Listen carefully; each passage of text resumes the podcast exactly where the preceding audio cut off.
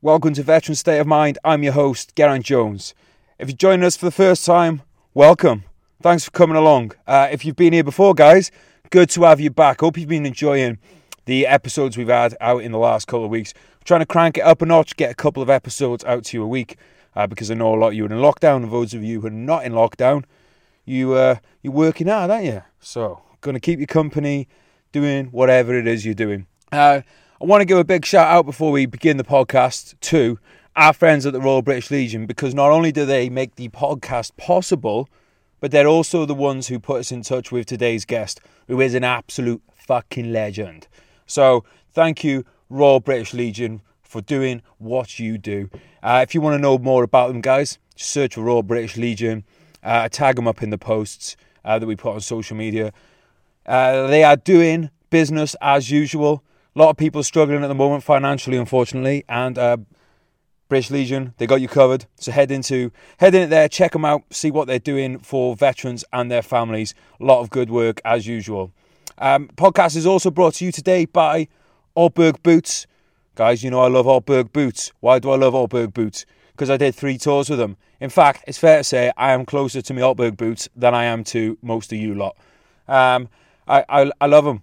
Why? Because they look alley and because he never let me down. I got good ankles, which is more than can be said for the rest of my body. If you are working in law enforcement, if you are working in the military, if you just want a good pair of walking boots, check out Altberg at www.altberg.co.uk. A L T B E R G. Check them out, get yourself a pair. And if you do get yourself a pair, send us in pictures too.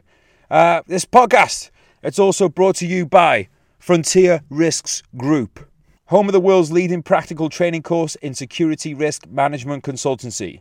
Frontier Risks Group is an amalgamation of a number of leading companies in their fields, guided by a team of equal experience and expertise in their respective domains, from security and crisis management, corporate risk, intelligence and analysis, compliance, workplace investigations, trauma response, and training consultancy.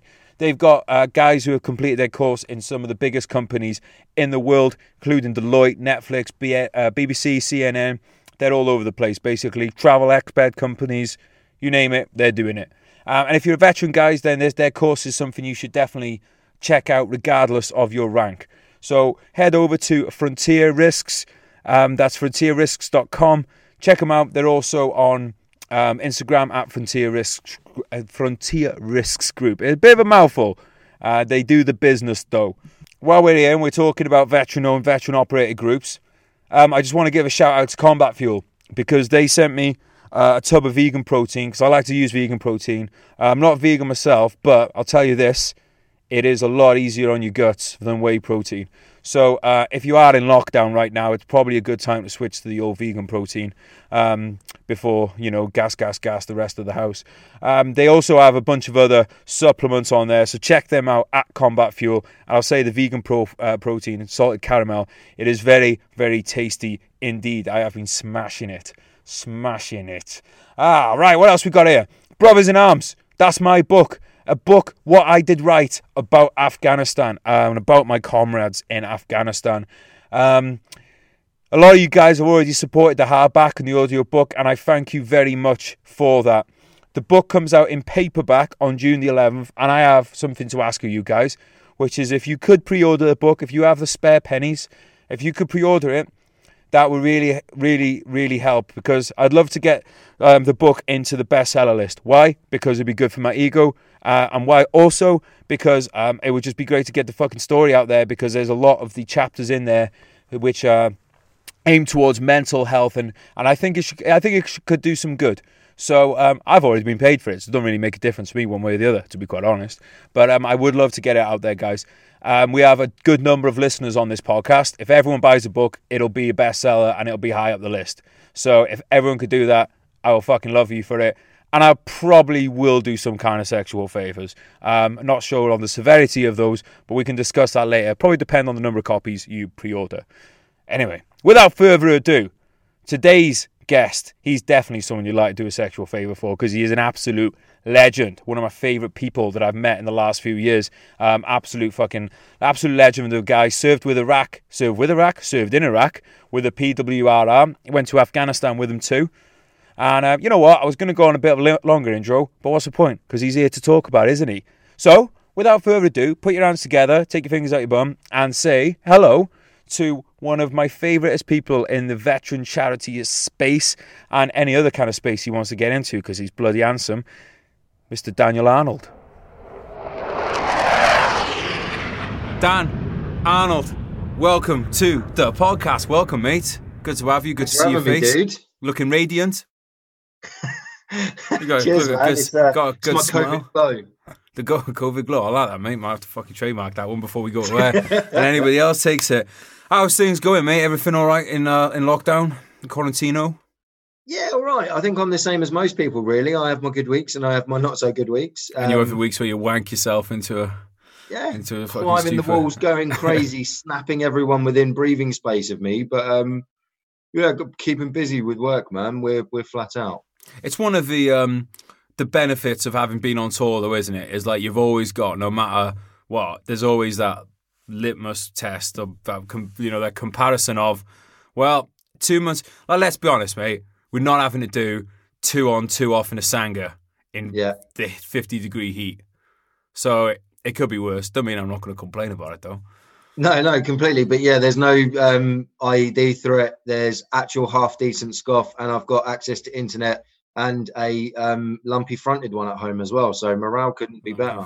Yeah, see, I don't have that, mate. I've, my socks have been taken a fucking socks have been a hell of a pounder. Uh, to be honest, I've got to the point now without trying to scare away the listeners because we do have some important stuff to discuss. But they know that because I I've done an intro for this.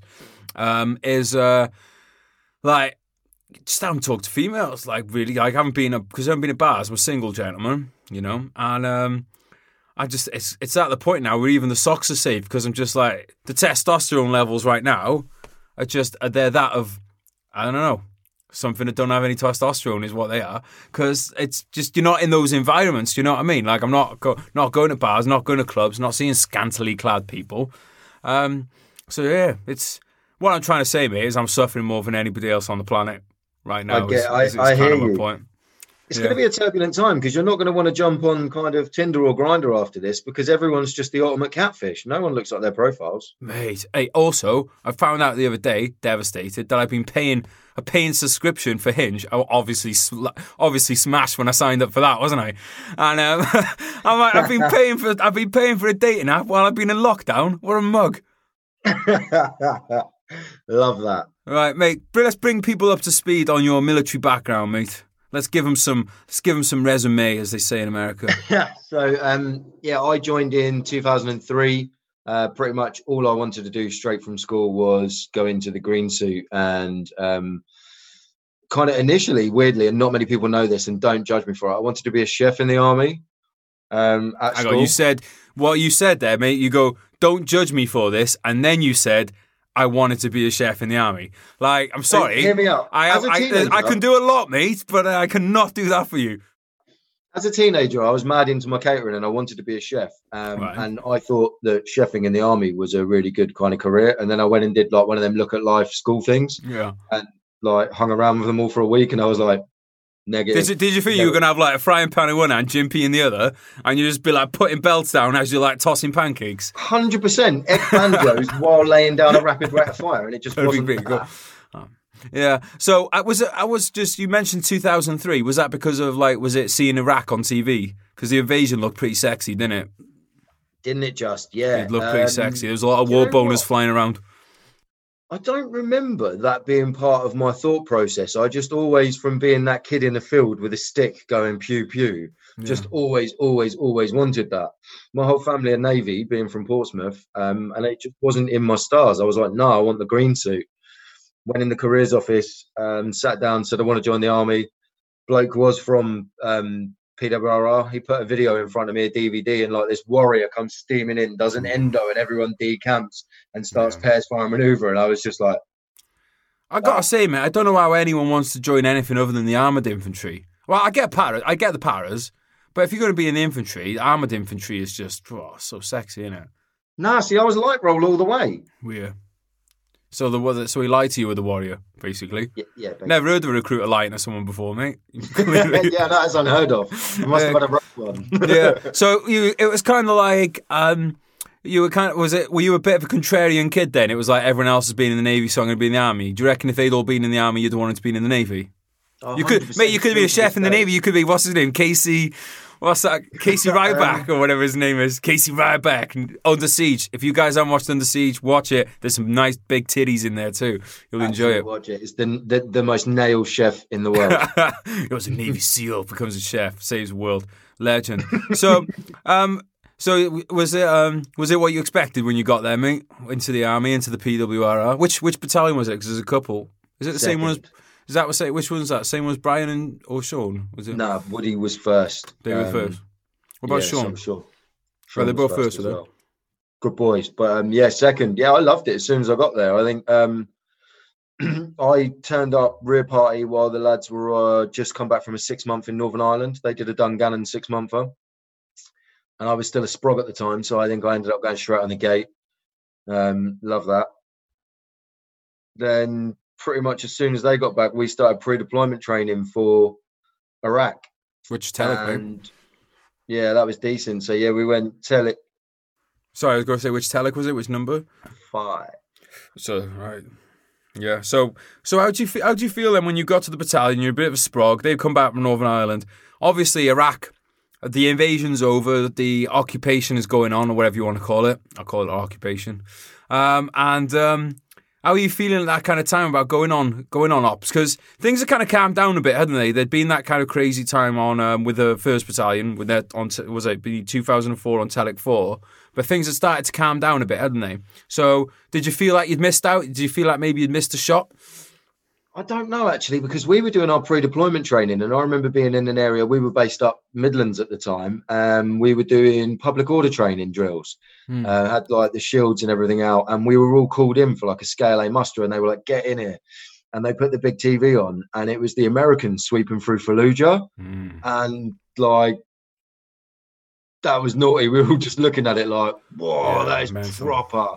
Um, and yeah, when we got out there, it transpired not to be that. Really, we we really did do a a peacekeeping, supporting resupplies, and kind of stagging on prisons and things like that. So it didn't transpire. But um, I think like most of us, we we all joined knowing what we wanted to do, and I was mega excited and just wanted to get out there and kind of um, get at it. You know what I mean? That young kind of immature exuberance where I was like, I just want to get out there and go for it. And it Yeah. never happened that time. Part, part of the problem with Iraq, though, I mean, was the fact that in one one part of Iraq, you'd be like Americans online smashing artillery air power walking through a city, and then in another part, you'd be like Card Alpha, public order, don't fire on anyone.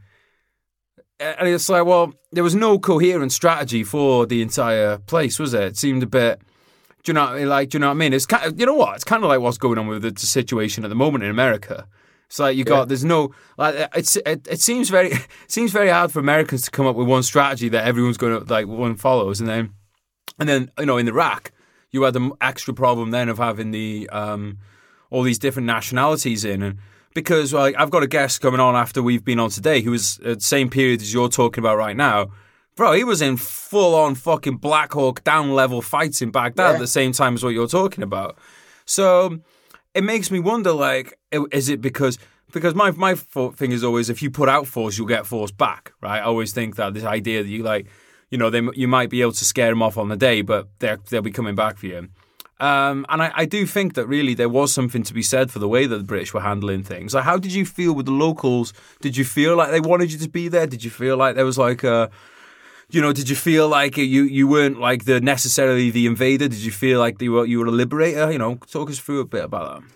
I think you're completely right in what you said. That really depends on the geography of the country. If you were down kind of, um, so we were in Shaibah. If you were just south of Shaibah, like milling around in like the rural countryside, you didn't feel that hostility. You went up to somewhere like Umqasar Port or Baghdad, and completely the tension changed, and you you did feel like you were an outlaw and you were up against it.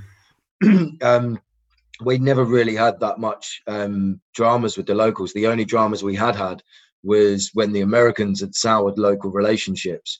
So, like one of the villages we used to transit through on the resupply runs, uh, American Humvee just plowed over like a six-year-old girl and just didn't stop and just carried Oh, on toe down. So then the next time one of our coalition patrols roll through, rolls through there, you can imagine what the reception was like. Yeah, because that's the thing about those places as well, mate. It doesn't matter if you know they they don't need to be Al Qaeda aligned or like anything like that. If you've killed someone in that village, they all got fucking guns. You're gonna get some the next the next group of people through are gonna get fucking they're gonna get shot up. Yeah, you know, yeah. or or it, or it's maybe the next time you go through, they don't tell you about the IED that's up the road, or stuff like that. You know, that stuff really does matter. It's like you can be a jackfucker on your platoon uh, in your patrol and run over a little girl or whatever, but then the next the next patrol through is gonna is gonna pay for that. Um, did you like? Did you deal with like IEDs and stuff then? Because that was like the that kind of period was the it was like artillery shells, like a lot of like remote detonated artillery shells, things like that, wasn't it? Command wires, rather than the EFPs which came in uh, later. So like, what what was the kind of amount threat? of um, VBIEDs while we were out there? So the front gate was taken out by like a petrol type tanker. Uh, wasn't particularly um, my company, but one of the company was on the front gate. Petrol tanker pulled up to like the VCP. Um, just as it got a bit closer, boom, detonated itself as a multiple were going out in their kind of um, luckily snatch wagons. Um, detonated right next to him, and quite a few of the lads were caught up in that.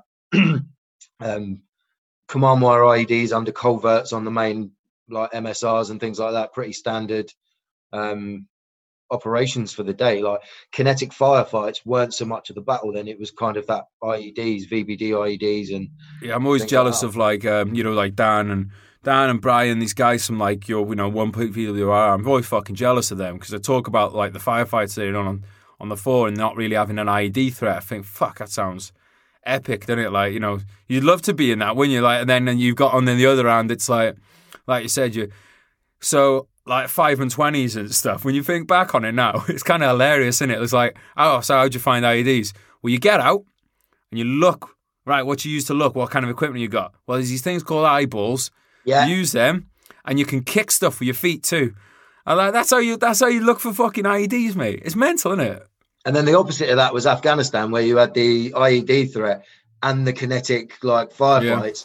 And one minute you'll be doing methodical five and twenties, the next minute it goes down and it gets kinetic, and Yeah. you just go, suck it and see. I'm bound into cover, and if it goes, it goes. Yeah. So, what did you think about um? How, how did you did you enjoy your time in Iraq? Did you find it was a bit like? Did you feel a bit let down? Like, because personally, I kind of felt a bit let down by Iraq, like because it wasn't. They were not to say it wasn't dangerous because it was fucking dangerous. Yeah, But I wanted what I wanted that you know I had friends that were on Telic for people at CIMIC House and stuff. That's what I wanted, and I'm sure you probably know a lot lot more of them. So like, what you know, how did you feel coming back off that first tour? Did you feel like you had any dramas? Were you happy? Was you know how how, how, how was Dan Arnold feeling? What was in the mind of Dan Arnold? I don't know. For me, it was a bit of a it was a bit of a up bronze, up massive kind of tour, wasn't yeah, it? it was Like, good for that, wasn't it? just hitting the gym, hitting the um, hitting the baby oil or the gun oil outside the Mm. compound. But um, yeah, I guess later in later years, I did kind of think to myself when you hear all these stories and things coming out, and like Dan Mills writing books and hearing about all these kind of big kinetic mix-ups, and you think, God, why didn't that happen to us? Because I think we caught a lull. Like when we were out there, there was a lull, and then literally the tour after us had a hell of a time. Well, it's a summer winter thing as well, and it summers definitely went off there more. Um, yeah, Dave Radban was telling me, mate. I was sat opposite him. I could have like throttled him. I was so jealous. He was telling me about that they had one firefight where these like suicide bombers were literally sprinting towards them and just exploding and stuff. I'm like, that sounds mega. that sounds, you know, you're supposed to be like, oh, that's terrible. I'm like, what? Where were, where were they? Where were the where were the jogging suicide bombers for this? I mean, we all know. On the flip side, it could just be that you end there then because what we're never what what you're never jealous of. You're like, oh, I'm jealous of that day when it like there was a terrible day, but we all have terrible days on tours, don't we? And you kind of want it to be balanced up with that day that you saw. Tw- like, mate, have you ever read that fucking um, what's his name, Kyle? Um, oh, mate, the American Sniper. Yeah, Um, yeah, Carl. Um, Fuck yeah, we'll show ourselves up here, mate. We won't have to edit this, but right. It's not. It's book's called American Chris Sniper. Kyle. Chris Kyle. That's it, mate. He's talking about one bit in there where he's shooting people who are using they're using beach balls to try and raft across the river, and he's just shooting them with the beach balls. I'm like, who were the? Where were these clowns when I was on fucking tour? Do you know what I mean? Like, you know, with us, mate, they were firing through little fucking holes in big, thick compound walls. They weren't on fucking beach balls in the middle of a river. I'm like, I'm not I'm not doubting that it's Jen for a moment. I'm sure it did happen, but yeah. I've got mates I've got mates that told me about people kneeling in the middle of an empty street with an RPG. I'm like, where were these people? Where were they? With us, like I never never saw that kind of stuff, mate. So you obviously you must have liked the army, mate, because you stuck around for a bit because you, you yeah, do a ten sec- years in the end. Yeah. I was med discharged. I probably, I don't know. It's a bit of a mute question. Well, I'll tell you what. Tell us, tell us about Afghan then. Tell us like, before we get to the discharge bit. Talk us through your your kind of Afghan days. And the reason, just for anyone listening, the reason we're kind of going through these a bit quick is because I want to get to the um, I want to get to the all call signs part of the story. Um, but um, yeah, so go. Let's have a chat about Afghan then, mate. So in between Iraq and Afghanistan, I did a two and a half year residential in Northern Ireland. Fun. Um, what more do you say about that? We closed down Banner really, so that was uh, it was pretty something and nothing. But yeah, we started training. so what you're saying is you, Daniel, brought peace to Northern Ireland. I don't know. Is That- it peaceful? Well, yeah. Was where is peaceful, mate? It's nowhere peaceful. Is it? It's an illusion. exactly. Yeah. But um, yeah, we started training to go to Cyprus for the Theatre Reserve Battalion. So Ah, sweet. Um, 24 hour readiness to move anywhere in anywhere that was going off. Um, and we all rotated through Afghanistan. Yeah. That's a pretty cool job, that though, mate. Yeah. Because I know the Royal Welsh lads that did that, and again, it sounded pretty fucking cool, that mate. Diving in and out for a. Were you doing a couple of months here, a couple of months there? Yeah, four. Uh, so Nice. four months out, then um, move. So our first tour, we went out to relieve the American Marines. So they were, it was like their maneuver support unit, and they'd been out there a year. Um, so we went through all the usual, went to Bastion, kind of got told we were going to Garmsir to take over these Marines. Uh, with Dick to go down with a couple of others to do the familiarization and handover takeover. And just there was something like across the AO, they had something like 1,300 troops Mm-hmm. with helos, these like great big, huge, mastiff looking vehicles with like rollers on the Uh, front. yeah, the, yeah, yeah, yeah. The um, fuck, I forget what I they're called. the name. But they got MRAPs as well as the Yeah. one, or, or those, yeah, MRAPs as one. Yeah, I but think yeah, that's the- what I've, they were called, weren't I've? I've, I don't know. I've seen I've, I've seen the ones with the rollers as well though, because we had one of those once. Although I'll tell you this, mate, I was behind them. We hit an IED, so they're not they're not foolproof, unfortunately. But, yeah. So yeah, they had 1,300 troops, and we went down there and took over with a company group. nice, British, So, British Army. um, We're not overstretched. There's no such thing as overstretch. um, we were good for about two weeks until the locals clicked on that there was no helo support, there was no vehicle moves, everything was being done by foot patrol.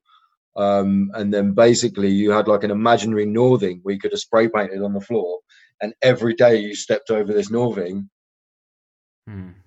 Shit got kinetic.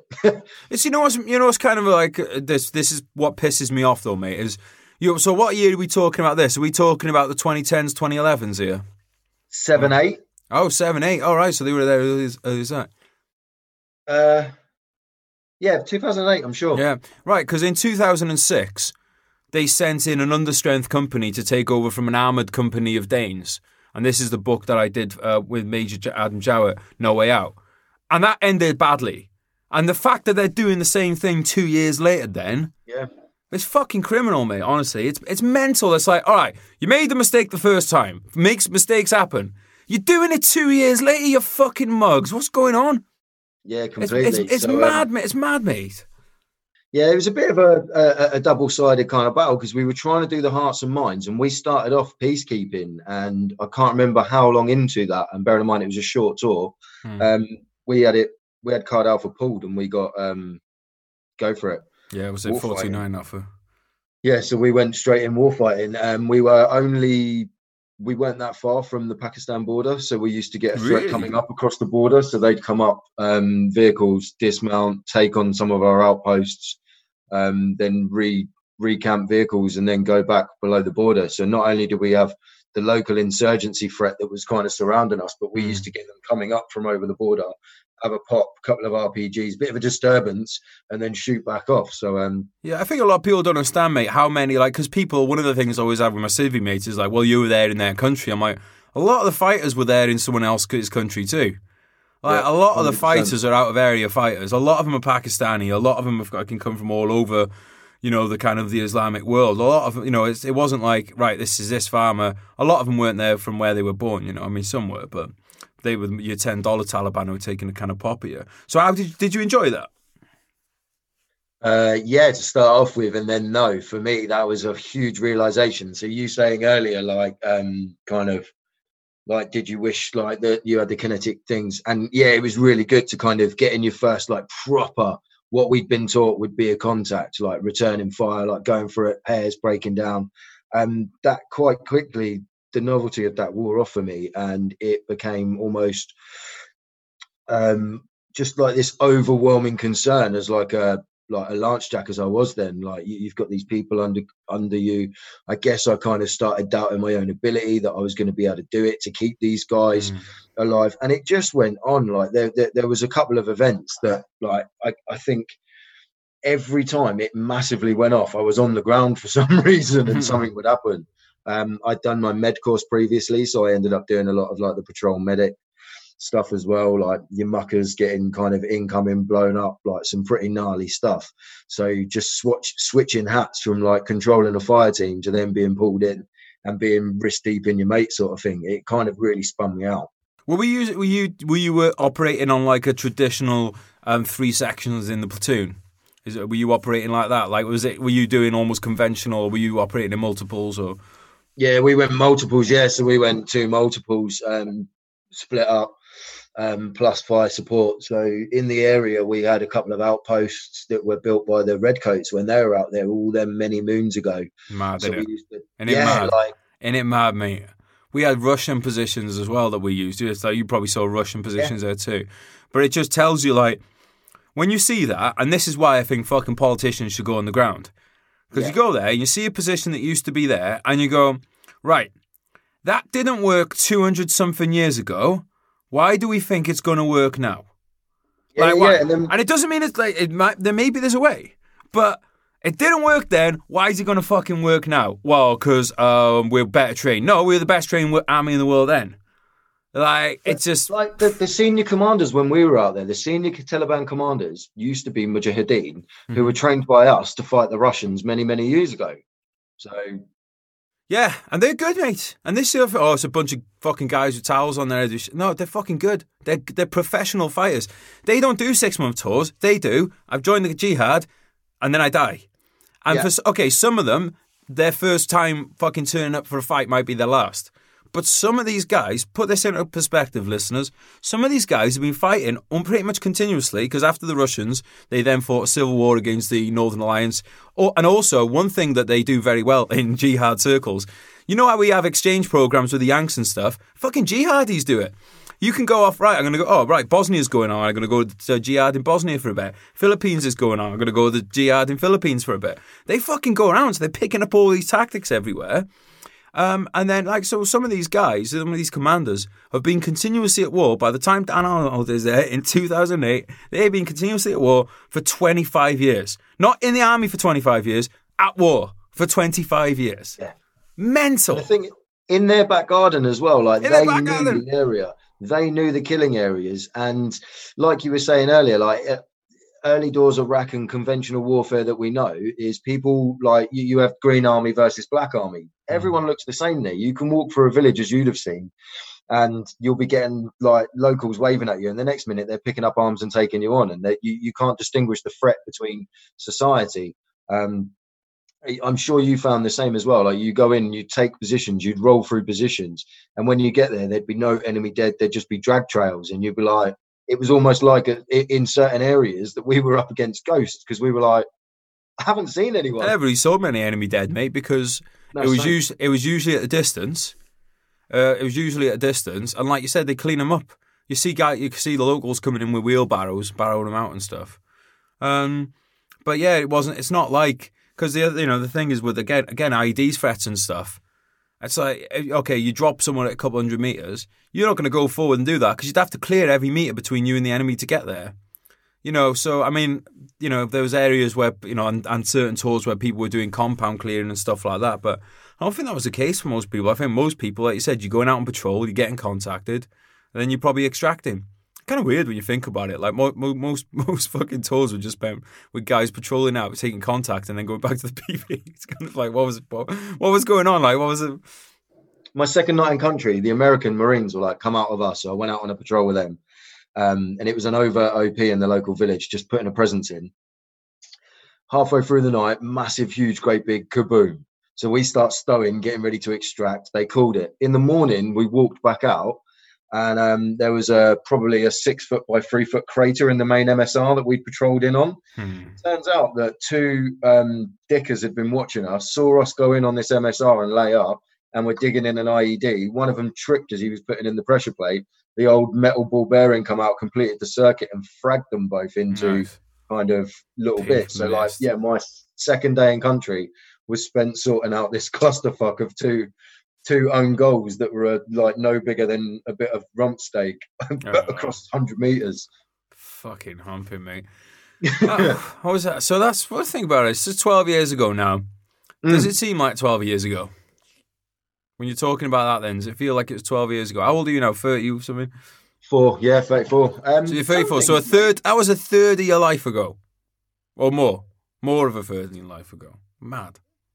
It's mad, Isn't it isn't it? just? Mad. It is crazy. Sometimes it feels like it was just yesterday, and sometimes it feels almost like I never did that, like a different person did that. Does that make sense? Yeah, definitely, mate. I mean, usually for me, it's someone like Hugh Jackman. If I'm looking back in my mind, it's like, like the reality is, I weighed 150 pounds. I like I looked like a giant head on a lot. When I came back from Iraq, my mate said I, he saw he saw me and he said you look like just like a walking lollipop because I got a big skull, mate. You've seen it, you've touched it. Um, and I was just uh, so skinny after two tours in Iraq that I just looked like this walking lollipop. But like when we look back in my mind, that's the other thing. We kind of look back on it, you see yourself as you are now yeah. kind of, but you, you weren't. You were a boy. You were a fucking boy, and that that's something, mate. Wait, did you ever look at Vietnam pictures and stuff on Instagram and think like, oh my god, these are kids? Yeah, and then the, the the the reverse of that, you know, when people share pictures of operators from Northern Ireland back in the day, they all look Fucking like old, hell! they all look like old men. They they look like they're seventy, and I was like, hang on, he's nineteen, like The, Tash. Fal- Buck and the like- Falklands, what, mate? The Falklands lot. What what were they eat? What were they eating as kids? like they they look like right. It's like oh, I've had a solid diet of coal for the last twenty years. And, it's, and I'm not talking about after they got there. I'm on about when they're boarding the ships to go. They're only 18, Yeah. 19, mate. They fucking look like they've had a right hard life. I think there's de- like the other one as well, mate. I'm re- so I'm reading a book at the moment about um, Comanche Indians. So like, fucking hell, mate. Again, you want to talk about like so you and me right now, 12 years ago, a lot, you know, well, longer than that. For we're talking nearly 20 years ago since for Iraq. Um, that's a big portion of our lives. Some of the stuff I'm reading about these Comanches, mate, 150 years ago, um, some of the stuff that was going on in America, I won't go on about it on here, but I would recommend the book. It's called Empire of the um, Empire of the Summer Moon. And you're like, fucking hell, things used to be brutal back in the day. When you think about it, like, what you and me went through in Iraq was like nearly 20 years ago, right? Um, this was 150 years ago. You think it's not that long ago that people were fighting, like American settlers were fighting Indians and people were being fucking brutally murdered and stuff in places now where you go on holiday. It's mad. Yeah. It's just mad, mate. Like the like time is something that like I don't think any people like I don't think any of us can really get our heads around time properly. I don't think we can. It's impossible because like it's true as well. I'm sure you'll fucking um, say this, especially with the old call sign stuff, which we'll segue into in a second. But definitely gets goes fast as you get older, doesn't it? Yeah, yeah. Like, I mean, look at 2020. Spent most of it in lockdown. Everything's being cancelled, and before you know it, it'll be 2021, and you'll be like, "What?" My dad said something to me the other day, made me feel a bit sad actually. He was like, my dad's just kind of like semi retired, it's his first year. And he was like, you know, because he's, what is he now, 60 something? He's like, I feel kind of like robbed of a year because like, I know I don't have that many of them left. I'm like, fucking hell. And I, I feel that way at 36, mate. Like, I'm very cognizant of the fact that we're to die. Like, something I think about every day. Not in a, not like in a terrified way, but in a, oh, fucking hell, I'm to die. That's a bit mad. You know what I mean? Um, talking of death and stuff, mate. Talking of thinking about things, talking about introspection. Do you want to talk about? Because um, I know, like myself, you've struggled a bit after your tours. Yeah. So do you want to do you want to talk a bit about that, mate, before we talk about all call signs? Yeah, so um, got back off tour and pretty instantly, I think I wasn't great, but I was living a couple of miles down the road from Iron so no one really thought any different of me going out every single night till stupid o'clock in the morning and just being a bit of a lizard. Um, came back to the UK, and that really, really kind of spiraled. So um, I broke my back while in Cyprus after Afghan. So in 2010, I fractured my back. How'd you do that? Um, being a lunatic. No, so I um well, looking back now, do you know in the space of six months I broke my tib, fib, and my back. Um, knowing what I know now about kind of PTSD and things, it's taking that needless risks, trying to replicate that kind of. also, you need to drink more milk. Yeah, yeah, maybe. Just- No, that's that's a good point, mate. Like you, because like you're saying, getting smashed all the time as well. Now you can see. At the time, you probably thought, "Oh, I'm just blowing off steam after tour." Yeah. Yeah. But then that that segued into drugs. Um, I had a really really bad time with it. Um, with In uh, Ayia Napa. Uh, no, In when I came back Cyprus. to the UK, it was almost impossible to get on the island, which is probably a saving grace. But um, when I came back crossing to Iron London, Apple off my holiday list. Then. um, yeah, when I came back and got to London, um, kind of drugs, partying, got divorced. Um, well, got married, got divorced. That like the ink was still wet. It was that good.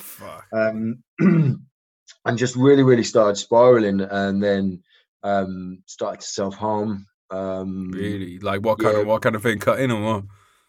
Yeah, so quite an impulsive thing one night actually. I just sat there. I'd been out round of friends for a couple of beers, and I do genuinely mean a couple, not like a squaddy couple, like an actual couple. Um, yeah, I've only had a couple, had twelve. No, and um, got in and just walked into my kitchen and had this urge to just cut myself. So I did. I, I took a bread knife out and opened up one of my arms. And um, when people asked me, they were like, "Did you want to kill yourself? Did you want to take your own life?" I say, "No, not at all." What I couldn't get was I had loads of things going on in my head, loads of noise, loads of emotions that I couldn't compute. I couldn't quantify why.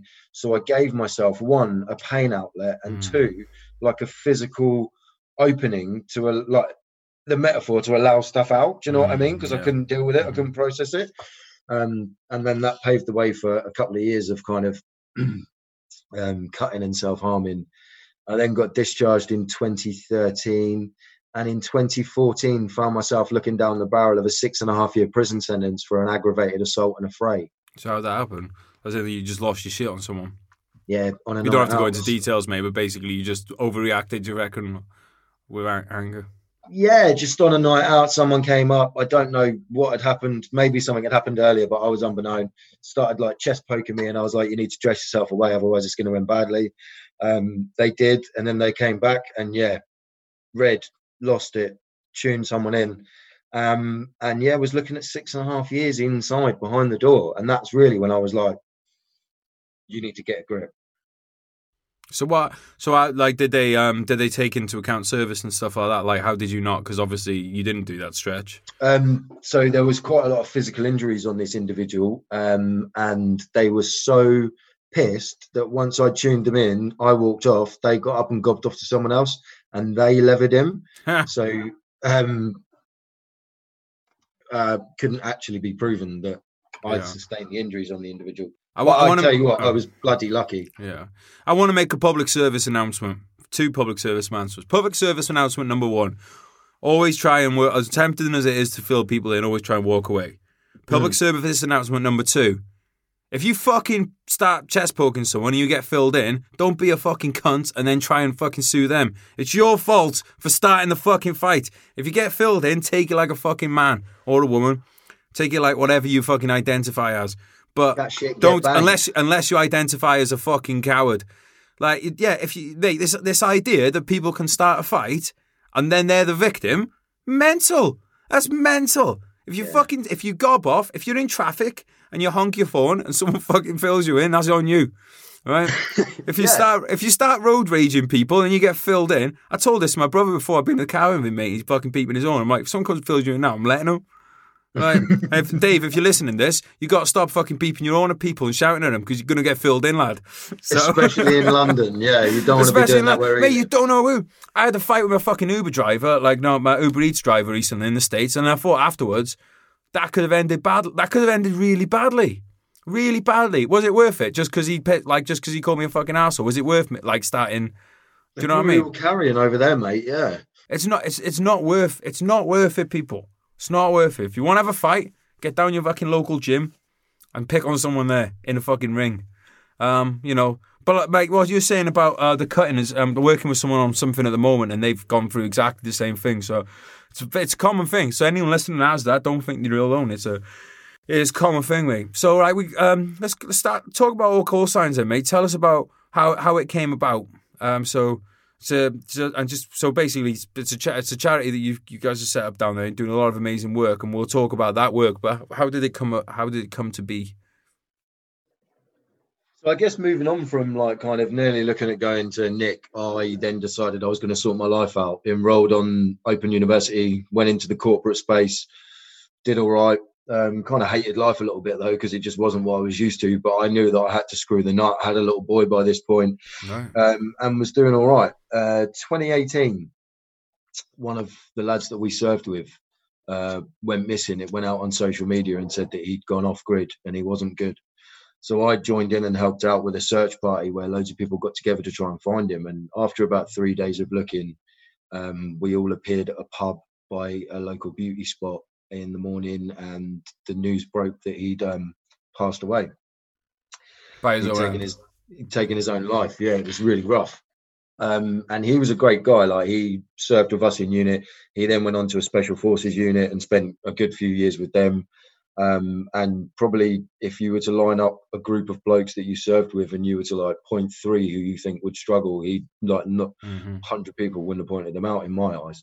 So it really kind of rocked me. And I'd already been diagnosed and was going through treatment for PTSD myself at the time.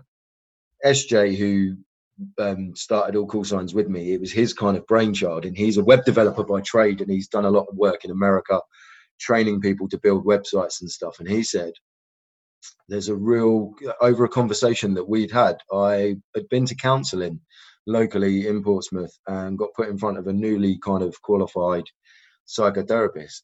She was brilliant. She was epic. But once we'd got through the meat and bones, and she was like, "Right, scale of one to ten, what's your worst things?" Scored them. She's like, "Right, go in."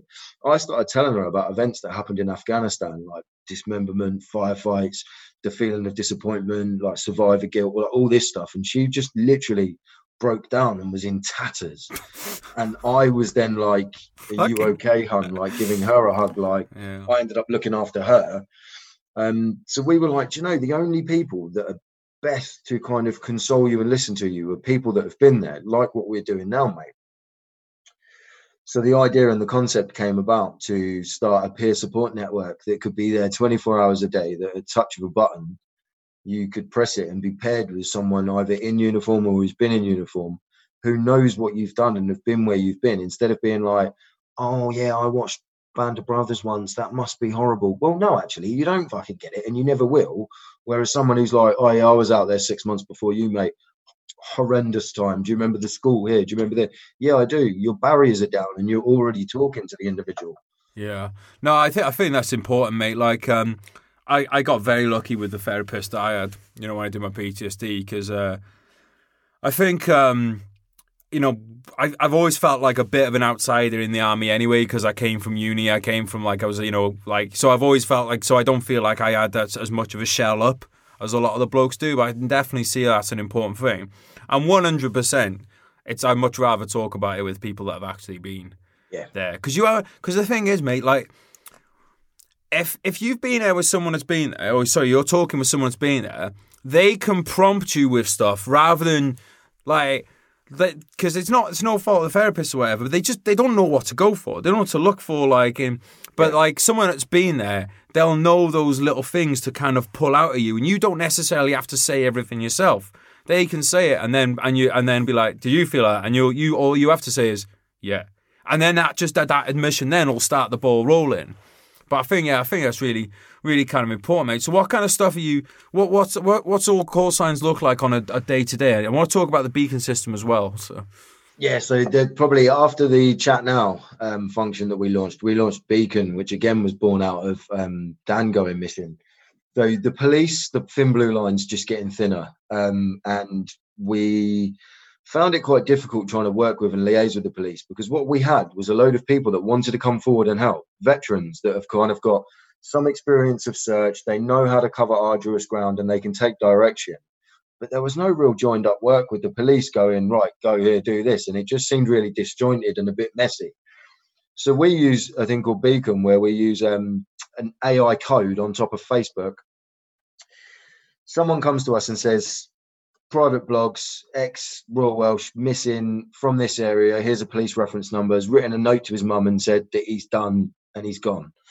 We then use a, a, messenger bot system to send it to all of our subscribers on Facebook as a instant message. So it pings like a text message on your phone, and at the press of one button, you can share it to your Facebook. Um, we can get three million views on a post within 24 hours by using this system. Um, Beacon's been launched 96 times now.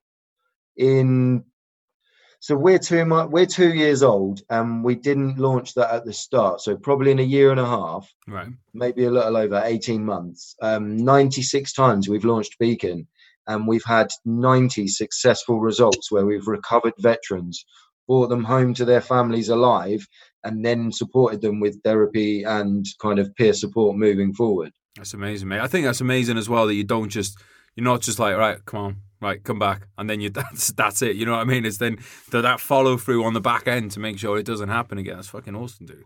Yeah, so that was another thing that come out of it is we found that far too many people were reaching out to the normal channels for support, and they were being told that it was six to twelve weeks before they'd get a call back, or because they weren't diagnosed within service, they didn't qualify for support for certain avenues. So we now partnered with the BACP and we can provide clinical therapy paid for by all call signs. Um, and we've massively cut down that expedited those wait times. So from someone coming forward and self-referring, for us getting them an assessment into talking therapy, maximum would be two weeks. Right. Right. So you and I, I think it was about a year, was it about a year ago that we went to um, Chelsea Barracks and we talked with a couple of ministers and stuff. It's about a year ago now, isn't it? Which was, yeah. again is mental how fast that's gone. Uh-huh. When we went there, one, I was impressed how a couple of lance corporals basically just chinned everyone else off and we took over all the, all the questioning. But do you think anything's changed since then, mate? Or do you think like when you say stuff to the when you when you bring up these concerns to politicians? Do you, like how how are, how are you finding it? Because I know you do like you you you're very you're very good about you know getting these concerns out to the government. How, you know how how how are you finding things? Are you getting? Is there funding? You know, do you know what I mean? Do you see where is there funding coming? And so. Yeah, there is. There, there, there is funding coming. I think that thing in Chelsea Barracks was all smoke and mirrors, wasn't it? It was they, they, so. they, were trying to appoint the PM, um, and that was just Jeremy Hunt getting his face out there in the right places. Yeah, um, although he did, gra- oh, was it was it you and it? you're like, oh Jezza, get well not Jezza, but oh Jeremy photo. He didn't know, didn't know how to take it. Like when you see someone like that, mate, it's almost like like he didn't know how to take because once it was outside yeah. of that, like once it was outside of that controlled environment, he didn't know how to take just three people coming up to him being like, "Hey, let's go get a, get a selfie." Do you know what I mean? Just... But he didn't like me at all because if you remember rightly, I was on the Victoria Derbyshire show before him, and she called me Dave and not Dan. So I said to him, "Don't take it personally. Victoria Derbyshire got my name wrong on live TV too," and he just was like. I was like, I've misread this situation. Extract. yeah. Well, mate, I don't. I don't think they're that well known for taking a taking a, a joke, are they? But yeah, that's the problem. Because that's my issue, mate. Like that's why I don't really bother with stuff like that. Because I'm thinking time would be better spent doing something else. Because you could you you could just see it kind of just going over there. You're saying it, and they're just going over your head. You think you're not fucking listening because none of them. Who's a good like, voice actually just? It's Johnny Mercer. Yeah, well, well, I'll come back to Johnny, but just for the people listening now, hmm. Like right now, I got a fucking notebook in front of me because if you're saying if well, well, one we're recording a podcast, I got a notebook. When they came in and they're like, "Oh yes, tell us what you need for you know all this," I'm thinking you cunts haven't even got your fucking notebooks out. Like you, you're going to listen to what 20 different people are telling you for an hour and you're going to remember it all. You're getting your fucking bike shag. I'm not fucking buying what you're selling. Um, but yeah, sorry, man. I'm just dragging you into my revolution that I got going on at the moment. So don't do it. I'm, I'm, I'm, there. There'll be Where funds, mate. When the revolution's over and I've reappropriated funds, there'll definitely be some in there for all call signs. So what? Well, like people listening now, people are going to be saying, "I like this, Dan. I like the sound of all call signs. What can I do to get behind them?"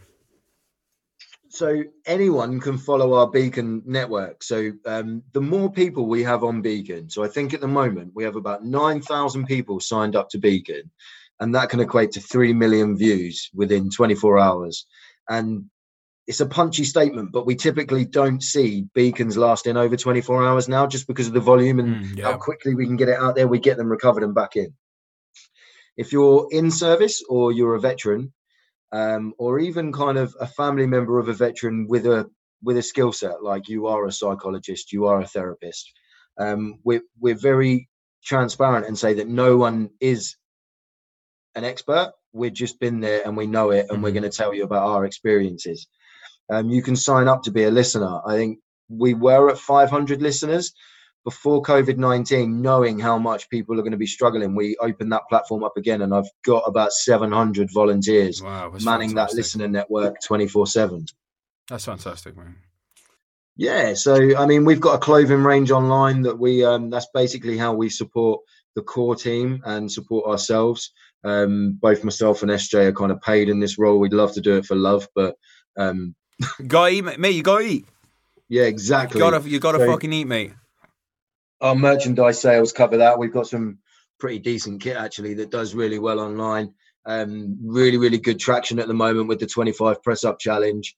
Um, people buying it, talking about it, and promoting it, which is really, really You great. got, you got So, uh, sexy. You got a really sexy look. It's a very cool logo. I Yeah, forgot to wear, I, forgot, I forgot to wear my jumper today. Well, I didn't forget to wear it. It's nice weather, so I wore a t-shirt. But Yeah. um, I I do have a jumper myself, which I took off your body. You did, yeah, in London. just because yeah. I, I, I took it for the scent, mate, but I kept it for the for the alliness. Um, wait, like so you mentioned lockdown there, mate. How are things going on the? Um, how have you have you seen an increase on the um since we've been locked down? I'm yeah, guessing. so we preempted it. We kind of knew it was going to happen. The, the, the general perception, everyone was going to get busier. Uh, 75% we've gone up now in the amount of people that come through. So to put that in numbers, the chat now function um, pairs with WhatsApp. So if you press the button and you get paired with me, we go off to WhatsApp and we chat. Wow. We typically see 50 new conversations a week. Um, So that's new. through. So by new conversations, you mean that's a new person asking for help? yeah. So Wow. 50 new a week, um, and that's gone up to 120. Wow. Yeah. And and, and what, what kind of like I mean obviously I wouldn't ask you to divulge specifics, but is it is it is it financial stress is causing it? Is it loneliness? Like what are the kind of uh, the the things that we're seeing so people can. I want I, if anyone's because what I want to do, mate, is that anyone who's listening to this right now, we can kind of preempt them getting to that situation. Yeah. So, um, three trends that I've seen probably since COVID 19 are people that are struggling financially because they're not working and money's an issue because they're furloughed or they're self employed and they haven't been able or weren't aware of avenues to get money. So, then we have partnered with other organizations where we get shopping sent out and advice on debt management and income um, to individuals. Uh, another big one's relationship breakdown. So people have been locked in, they've had Barneys, um, and their relationships are breaking down. They're- That's from short relationships all the way up to long term marriages. So then we're looking at kind of getting people rehomed, getting people moved out, deposits paid while all this has been happening. And then you've got the people that have got kind of underlying mental health issues. They're normally pretty on top of it. They work really hard at their mental wellness, but this pressure cooker environment of being locked in, not seeing people, has just escalated their symptoms and they're really struggling and they now feel like they're spiraling. So that's probably the three biggest trends we've seen.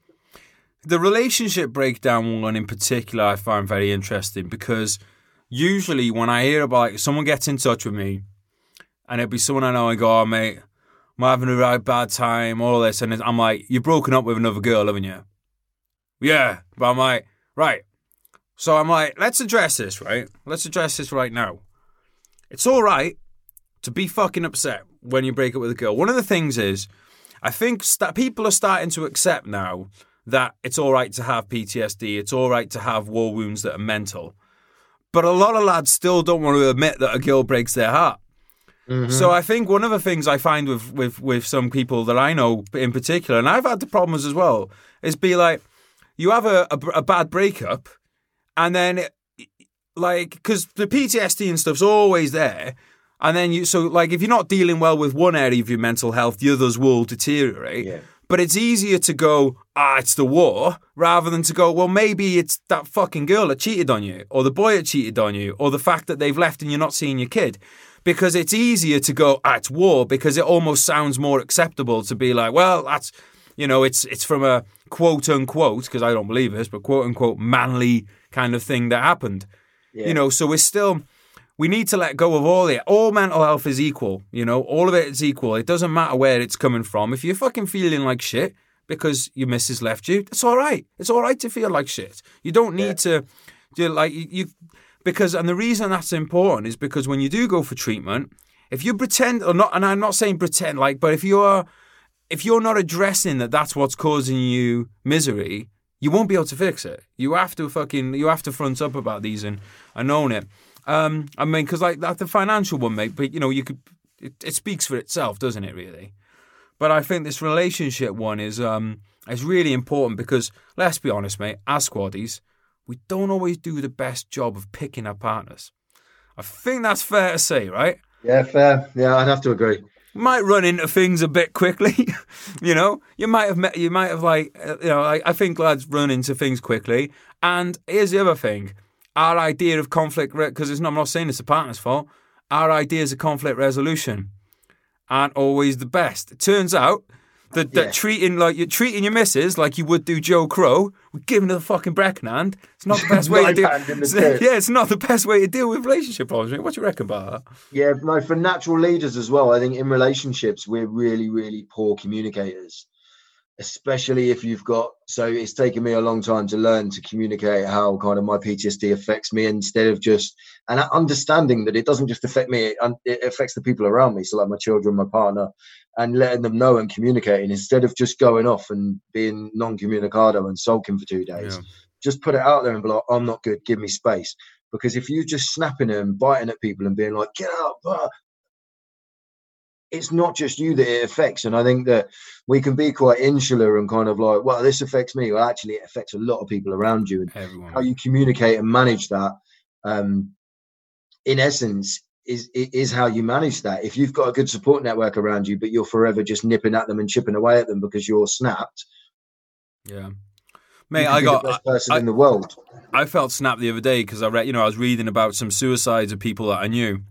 Not like they Mm. weren't mates of mine, but like I knew I knew them and we talk, you know, and as and I ended up having I ended up fucking having a fight with my brother because it was the ripple. Like on any other day, I wouldn't have. But it's the it's there's ripples from all these things, and you have to be aware of it. And you go, oh well, I'll take myself out of the picture, so I'm not causing ripples. But that's still causing ripples. And like you're saying, you, you have to. There has to be this. Um, you know, there has to be a, this addressing things, right? I've been very vocal at the moment about people getting outside, getting exercise, getting, you know, obviously taking precautions, taking precautions. You know, don't be fucking, don't be licking turnstiles and don't be, you know, don't be like, of, you know, being a fucking idiot about it. Keep your dog on a lead, all that kind of stuff. Um, and by the way, pick your fucking rubbish up because if I catch the fuckers who've been dropping rubbish by the waterfall by miles, I'm gonna fucking stab you. Just putting that one out there. You will be, you will be drowned in the waterfall. Recorded Um, threats to kill. I can't see that going wrong. With you. um, but the uh, yeah, mate. If someone does get it there, then I'm right scrubbing this bit. but um, but like you, mate, we're supposed to be. We're supposed to get exercise. We're supposed to be out. We need exercise. We need outdoors. We need sunlight, Yeah. uh, and we need some kind of community as well. Um, like this face to face now, mate. It's made me happy. Yeah, You know, definitely. it's good but to see people- a grid.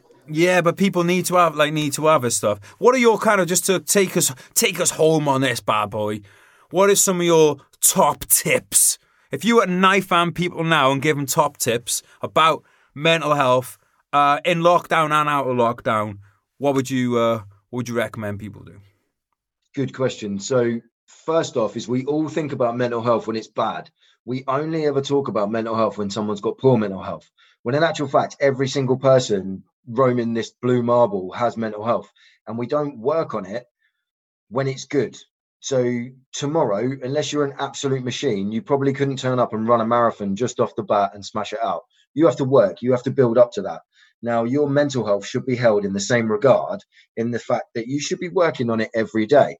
Now, I'm not saying turn into Hare Krishna and start smashing out yoga at five o'clock in the morning, but you can do little things that have a huge positive impact. Exercise, for instance, like you're saying, go out for, I don't care what physical state you're in, you could go out for a 15, 20 minute walk. You get out, you're active, you're getting fresh air, and you're releasing endorphins around your body. And that's right the way up to absolute ninja triathletes that go out for 50 mile bike rides. Horses for courses, whatever suits you. That's it. At the moment, limit your exposure to things like press and negativity. There is Mm. so much of it out there on Facebook, um, people surrounding you, the news, the media outlets. Um, some weeks ago, I made a conscious decision that I don't watch television. I will tune in to the COVID update, and that is all I watch because you're just saturated with negativity and poison. And that lends itself to surround yourself with people that are on the same wavelength and preach positivity. I caught up with a couple of veterans over the weekend on the phone and heard about amazing stuff they're doing. They're being really successful and they're doing really, really great things. And I came off it like I'd almost stolen their energy. I felt charged, I felt fired, and I was like, right, where am I going? Let's just move it forward because it feeds off people. If you're surrounded by people all the time, like Karen46 from Facebook, who's like, oh, everyone's dying, it's 5G masks, Karen forty six. it's just going to affect you, Yeah. isn't it? yeah, of course. Um, so surround yourself by them people. And I guess don't feel bad about using this time to stop, be still, take your condor moment and reassess. Just because you've got a plan, it doesn't matter if you change that up or divert slightly. If you're still heading towards the same goal, if you need to reassess that and go, okay, I gave myself a year to do this, but that's not working, then set yourself two years, but set yourself mini goals, achievable mini goals probably the biggest thing that people fail say covid 19 i'm going to lose two stone. Well set yourself mini goals because that's a big big jump. If you set yourself achievable little mini goals along the way one it keeps you more engaged and entertained because as soon as you tick off i've lost five pounds boom that's in the box. I feel brilliant. I'm definitely going to strive towards the next one. Um, probably one of the biggest things I see is people coming through going, Oh, I was going to learn German, I was going to get a new job, and I was going to get married by the age I'm 30. Well, actually, strip all that away. What's important? Job. Let's get the job. The rest comes. So set yourself really achievable targets and don't try and overwhelm yourself or beat yourself up because failure is part of the journey as well. Don't be afraid to fail. I've learned some of my biggest lessons from failing at stuff. Um, we're all too good at looking at Instagram and seeing how amazing everyone's life is. They're driving around in 80 grand cars, living in massive houses. Mate, people have failed to get there. So don't be afraid to put yourself out there. You're never going to learn to fly if you don't jump. Mate, it was fucking mega. Gonna end the podcast there. Where can people find you? That was fucking mega, mate. That's it. Where can, where can people find you? Um, yeah, so um, all over Facebook and Instagram. So it's allcallsigns.org is the webpage. You'll find that on Facebook. We're on Twitter and Instagram. And I am Dan228 on Insta. And I'll be putting loads of stuff out there this week for mental health awareness. Are you on uh, TikTok? Absolutely not. Get on fucking TikTok, mate. I want to see No. you dance. I want to see you jiggle that ass. It's not happening. Yeah. Bro, I love you, mate. Thanks so much for coming on. Thank No, you thank for the you. work that you do. I'm speaking on behalf of all, well, I'm speaking on behalf of all people of the world. Why not expand it? When I say um, thank you so much for the work that you do, mate, it's because of, cause of people like you. I keep saying this, mate. Veteran communities get some shit sometimes. I think the veteran community can be, should be, the strongest community when it comes to charity, when it comes to business, when it comes to sports, everything. We can fucking dominate everything. And it's awesome to see guys who have been there and done it leading the way. So thank you so much, bro. And um, guys, listeners, stick around. I'm going to, um, I'll be back in a second, but I'm going to stay on the line to Dan for a minute. I'll catch you guys in a sec. Well, I hope you enjoyed today's episode, guys. Uh, Dan is an absolute legend, isn't he? Really, um, I, I, absolute legend. And I want to give a shout out to SJ2, who's also at All Call Signs. Couldn't be with us on the call, but he was with us in spirit, probably looking down at us like you know Mufasa, like looking down over what was the other one called? Shit, I can't even remember. Simba. That was it. Right. Make sure you check him out. Out, out, at, oh, at, at All call signs. Don't know what's happening there. Possibly a stroke. Please send help. Actually, it'll be too late by the time this goes out. Um, if if that was as min- if I was mini stroke, then I love you all and thanks for coming. Uh, please let my leg- legacy live on by supporting the book Brothers in Arms, which is available to pre-order now. Uh, as I mentioned earlier, if we all pre-order, it'll go high up the bestseller list. I think that'll be pretty fucking alley because the book has a lot of unpolitically correct stuff in there, and it'd be quite good to knock some of them fucking cooking books. Cooking books. What the fuck is going on with me? Cooking books. Be good to knock a cooking book off the bestseller list. I promise you, my writing words are better than my speaking words. Uh, brothers in arms, guys, thank you so much for listening. I'm going to go and have a lie down, a little nap, and then we will be back on Thursday with the next episode featuring a United States Army Ranger who's been in Iraq, Afghanistan, and done a lot of Ali shit. I will catch you then. I fucking love you all. I'll see you next time. Goodbye. Cheers. Bye. Yeah. Listen.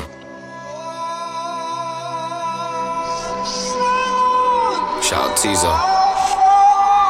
You told me not to worry, and you wouldn't break my heart. You told me you were sorry, yeah, my whole world fell apart. You said it's not my fault, and yeah, I've never done you wrong. I'm grinding to a halt, now I can see you're moving on. I promised I'd get better, and I told you things would change. You keep me to the gutter, yeah, I'll never be the same. I've gotta let you go, now live your life and spread your wings. And yeah, you put on quite a show, and pulled the puppet strings. And are you sure that you don't want me? Remember all the pain, or maybe you should thank me. It's your loss and my gain. I'm leaving now forever, I won't hang my head in shame. But yeah, you've taken me for granted, and you should feel ashamed. You sold a dream to all of us, a dream that we'd all die for. A reason for us all to live and something we could fight for. I might just help a man up to his feet or hold a newborn, but no matter what I do, my hands remembering my rifle, yeah. Life's hard, I know that. Still wouldn't change shit. I wouldn't go back, yeah, I wouldn't go back. Feelings I hold back. Memories fade, yeah, they go fast, yeah, they go fast. Good times to come and go, survive the highs and lows. Just take it step by step, I guess, yeah, I suppose. Good times to come and go, survive the highs and lows. Just take it step by step, I guess, yeah, I suppose.